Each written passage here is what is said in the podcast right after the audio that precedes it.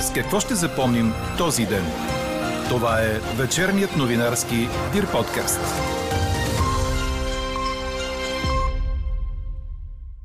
С това, че премиерът и лидер на ГЕРБ Бойко Борисов хвърли ръкавица на Слави Трифонов. Да се готви за съставяне на правителство. Ако не стане, да мислят за Велико народно събрание. Големи търговски вериги за нехранителни стоки искат или да работят като другите, или всички да затворят. Хиляди бъдещи шофьори и плажни спасители искат от Здравното министерство да позволи курсовете в БЧК. Да не се използват чужди видове за нови гори у нас. Това призоваха в седмицата на гората от WWF. Коментар по темата от Нели Дончева, старши експерт в горската програма на природозащитната организация, очаквайте в края на този подкаст. Говори Дирбеге. Добър вечер, аз съм Елза Тодорова. Чуйте подкаст новините от деня на 7 април. И през нощта ще остане облачно и с превалявания над южните и източни райони. Минималните температури утре сутрин ще са от минус 1 до плюс 3 градуса. През деня ще е ветровито, а дневните температури ще са ниски за април, като малко по-студено ще е по високите котловини на запад – до 5-6 градуса.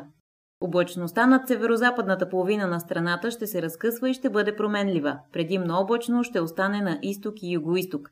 Дъжд и сняг ще превали на места в планините, южните и източните райони. Такава е прогнозата на синоптика на Дир подкаст Иво Некитов. Централната избирателна комисия публикува обобщени данни за изборите за 45-то Народно събрание при обработени 100% протоколи. Според тях ГЕРБ и СДС имат над 837 000 гласа. Има такъв народ са подкрепени от над 564 000 избиратели. БСП за България събират над 480 000, Движението за права и свободи – над 335 000 и Демократична България – 302 000. За изправи се, мотривън са пуснати близо 151 000 бюлетини. До 20 май се очаква участниците в изборите да представят отчетите си за предизборната кампания в Сметната палата. А 3 дни след изборите на дневен ред е въпросът кой ще състави следващото правителство. Премиерът Бойко Борисов се обърна към лидера на Има такъв народ Слави Трифонов да се подготвя за това. И дори обяви готовност да му осигури 10 дежурни депутати от ГЕРБ, които да подкрепят политиките на такъв кабинет. Борисов обясни, че партията му ще предложи вариант за управление на страната, но според него той няма да бъде приет. Ние с нашия опит, експертиза, с 10% пред следващия, сме длъжни заради нашите избиратели да предложиме вариант за управление. Но дето се вика, ние носехме отговорност до изборите. А тук нататъка, с над половин милион избиратели, колегата, политик Слави Трифонов, трябва да си поема отговорност. Ние ще предложиме, те няма да го изберат и ще дойде той наред. Затова най-колегиално го моля да почнат да си правят състава на правителството, мнозинството, кой ще е председател на парламента, на комисиите, министри, замминистри, областни управители. Да не се оправдават, че не им достигат гласове, нещо повече. Ако толкова им е нужно за нещо, съм готов да имам 10 дежурни депутати, които да ги подкрепят. За мен е важно да има стабилно управление в държавата. Ако толкова им се вижда тежка политическата обстановка, защото аз се наслушах анализатори, които обясняват какво мисля аз или вие, или какво би могло да стане. Новите избори не са решени. Ето ви решение. Нали всички говорехте за Велико народно събрание, мажоритарни избори. Събира се това събрание сега, гласуваме свикване на Велико народно събрание, нека президента Радев неговия проект за Конституция, не нашия, неговия проект да внесе това събрание да го реши, свикваме Велико народно събрание, решаваме всички проблеми, защото там половината са мажоритарни гласове и почваме да чисто. На това Слави Трифонов отговори във Фейсбук. По повод на различни политически изказвания и предложения, изразени в последните дни, искам да кажа следното. Има много ясна законова процедура, упомената в Конституцията и ние съвсем логично я спазваме и вървим по нея. А след като вчера лидерът на БСП за България Корнелия Нинова се обърна към партията на Трифонов, към Да България и изправи се мотривън да бъде спряна концесията на летище София, транспортният министър Росен Желязков призова на свой ред да не се политиканства по въпроса. В момента имаме подписан концесионен договор, който е правно валиден и обвързващ. Всички теми, тези, идеи и твърдения на тема мораториум върху нещо, което вече е факт, е правен нихилизъм, коментира той. С одобрено от правителството изменение в договора за концесията на най-голямото ни летище, концесионерът ще може да не плаща на държавата годишните такси в продължение на 10 години. Желязков обаче изтъкна, че отлагането не означава опрощаване на бъдещите плащания, както и че този месец държавата ще получи 660 милиона лева първоначално възнаграждение от концесионера. Междувременно националният превозвач България Air разшири партньорството си с авиокомпания Qatar Airways. Сега, освен полетите между София и Доха през Букурещ, пътниците могат да избират и трансферен полет през Атина, Прага, Виена, Рим, Берлин, Франкфурт или Цюрих. На разположение са и възможности за тръгване от Варна, посочиха от авиопревозвача. Правителството отпусна средства за допълнителни количества от ваксината на Pfizer и BioNTech. С парите ще бъдат осигурени над 1,5 милиона дози, съобщиха от правителствената информационна прес-служба. Беше гласувано и решение за продължаване на заплащането на 1000 лева за медицински и немедицински персонал, ангажиран с лечението на COVID-19, при удължаване на срока на извънредната обстановка след 30 април. А от днес започна работа и първият специализиран кабинет за вакцинация срещу COVID-19 на хора над 65 години. Той се намира в столичната университетска болница „Свети Иван Рилски“. Работното време на кабинета е от 10 до 16 часа. Новите случаи на вируса за изминалото денонощие са 4004, или около 23% от направените тестове. В болница са над 10 000 души. Починали са 132-ма. Като излекувани са отчетени 2759-ма. Вакцинираните са 9586. На 7 април отбелязваме Световния ден на здравето. На много места в страната бе отдадена почит към паметта на починалите от COVID медици така.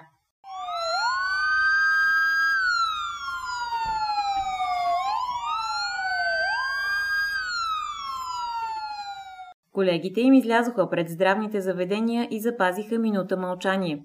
Във Фейсбук премиерът Бойко Борисов благодари на всички медици, за които през последната година нямаше почивен ден. А президентът Румен Радев връчи почетния знак на държавния глава на 8 лекари и специалисти по здравни грижи за професионализма и всеотдайността им в грижата за здравето на пациентите. Какво не се случи днес?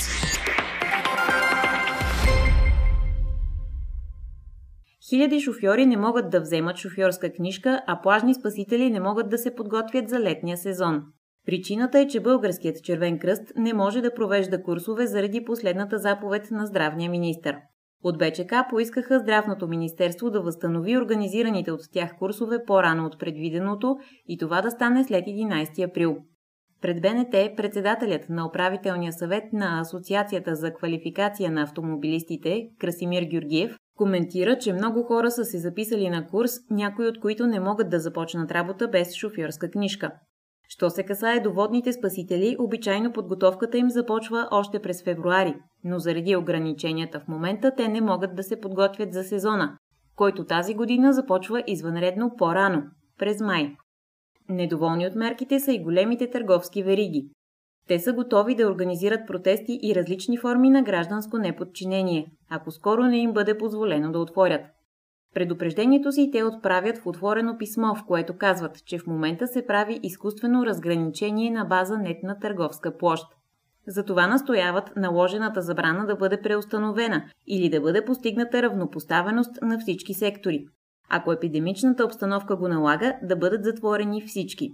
Сдружението за модерна търговия подкрепя искането на групата търговски вериги, като апелира мерките за ограничаване на дейността на големите нехранителни магазини да не бъде удължавана след 11 април, както и големите търговски центрове тип мол и ритейл парк да бъдат отворени от 12 април вместо от 1 май. Според сдружението, целият сектор за търговия на дребно е в шокова ситуация. 38 бивши турски военни бяха осъдени на доживотен затвор, след като бяха признати за виновни, за това, че са играли първостепенна роля в опита за преврат от 2016 година срещу президента Реджеп Ердоган, предадоха световните агенции. Съдебният процес започна през октомври 2017 година. Осъдените бивши военни са част от 497 заподозрени, съдени в Анкара. Мнозинството от подсъдимите са служили в президентската гвардия. И още нещо от съседна Турция. Страната скоро ще проведе търг за огромен канал в района на Истанбул и ще положи основите му това лято, заяви държавният глава. Проектът предизвика критики заради цената си и отражението върху околната среда. Идеята му е да свързва Черно море, северно от Истанбул, с Мраморно море, южно от него. Оценява се над 9 милиарда долара. Правителството утвърди, че той ще облекчи трафика през Босфора. Нов кей за акостиране на плавателни съдове ще бъде изграден на остров Света Анастасия, съобщиха от прес-центъра на община Бургас. Според тях строителството няма да пречи на туристическия сектор. Работата в акваторията на залива ще започне в средата на този месец. С проекта на острова ще се удължи с 10 метра старата кейова стена и ще се изгради още една, дълга 40 метра. Целта е по-безопасно акостиране, а при лошо време да има убежище за малки плавателни съдове. Сатиричният театър Алеко Константинов навършва 65 години. Той е основан на 7 април 1956 година от режисьора Стефан Сърчаджиев. Тази вечер е премиерното представление на сатирично кабаре. А в памет на Татяна Лоува в салона на Държавния сатиричен театър беше поставено кресло с номер 1, знак за спомен и признание за таланта на актрисата. Тя е първата назначена в сатиричния театър, затова и креслото е номер 1. Турнето на Judas Priest се отлага за 2022 година.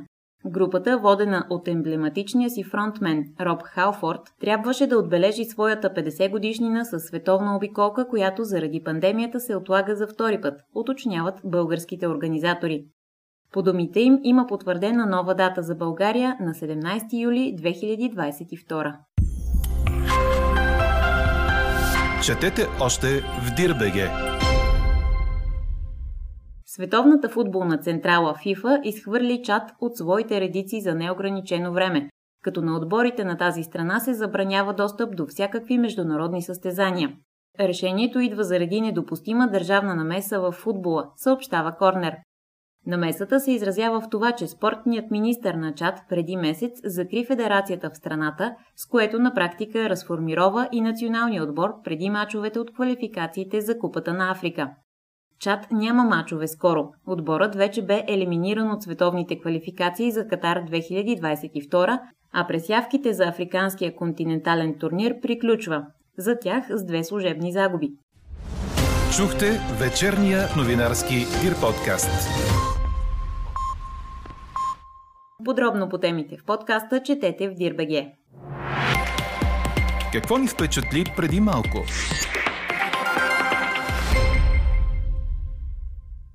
Ситуацията в България с свободата на медиите и свободата на събирания се е влошила допълнително, а властите нападат журналисти и критици и разгонват антиправителствени протести.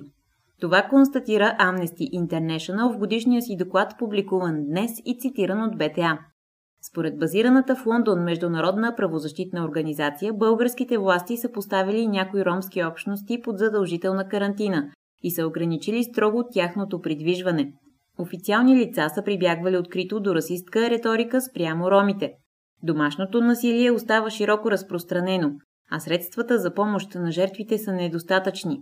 Лесбийките, гейовете, бисексуалните, транссексуалните и интерсексуалните са изложени на дискриминация и социално изключване, констатира Amnesty International в частта за България от доклада си за състоянието на правата и свободите по света през 2020 година. Каква я мислехме, каква стана?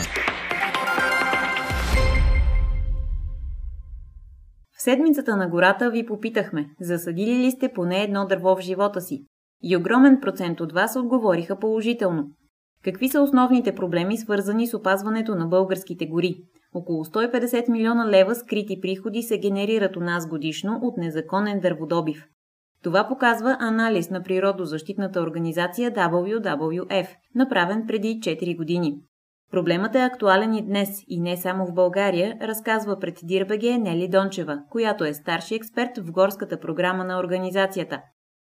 Тя посочи и положителните промени в опазването на българските гори през последните години. Обявяването на 109 хектара гори за изключени от дърводобив, както и сертифицирането на 60% от горските територии, което означава, че собствениците им са задължени да пазят между 5 и 10% от гората от стопанска намеса. Около 5% от горите у нас попадат в защитени територии, което е малко спрямо средното за Европа – около 12%. Нели Дончева обръща внимание и на това, че когато се създава нова гора, не трябва да се използват чужди инвазивни видове.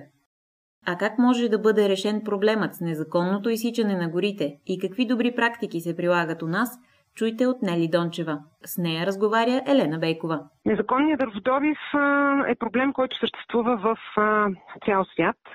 Специално за България ние отдавна коментираме заедно с Изпълнителна агенция по горите предложения, които сме направили конкретни за подобряване на положението, за редуциране нивата на незаконния дърводобив.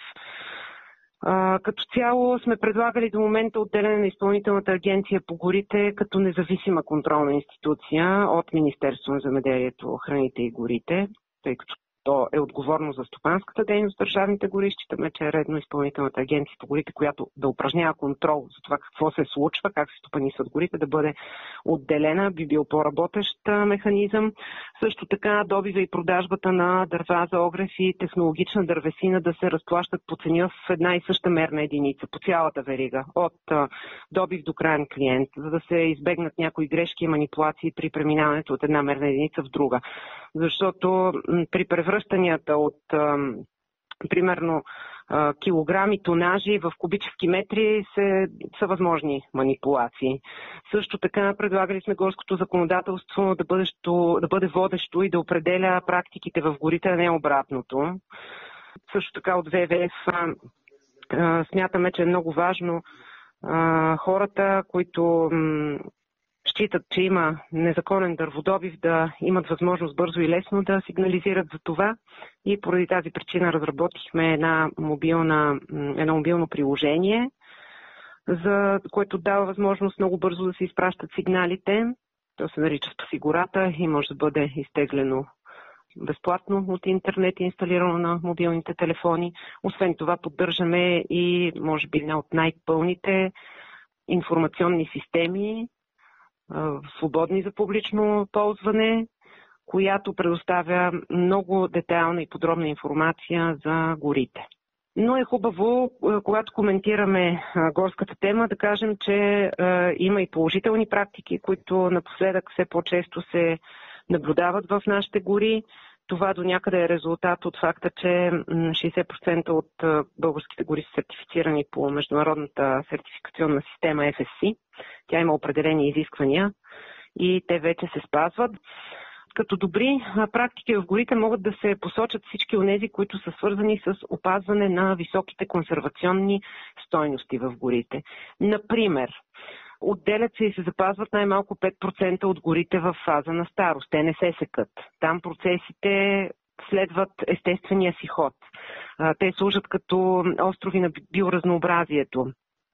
Остават се също така 10% от естествените количества мъртва дървесина в гората, без тя да се изнася. Много е важно да има мъртва дървесина в горите.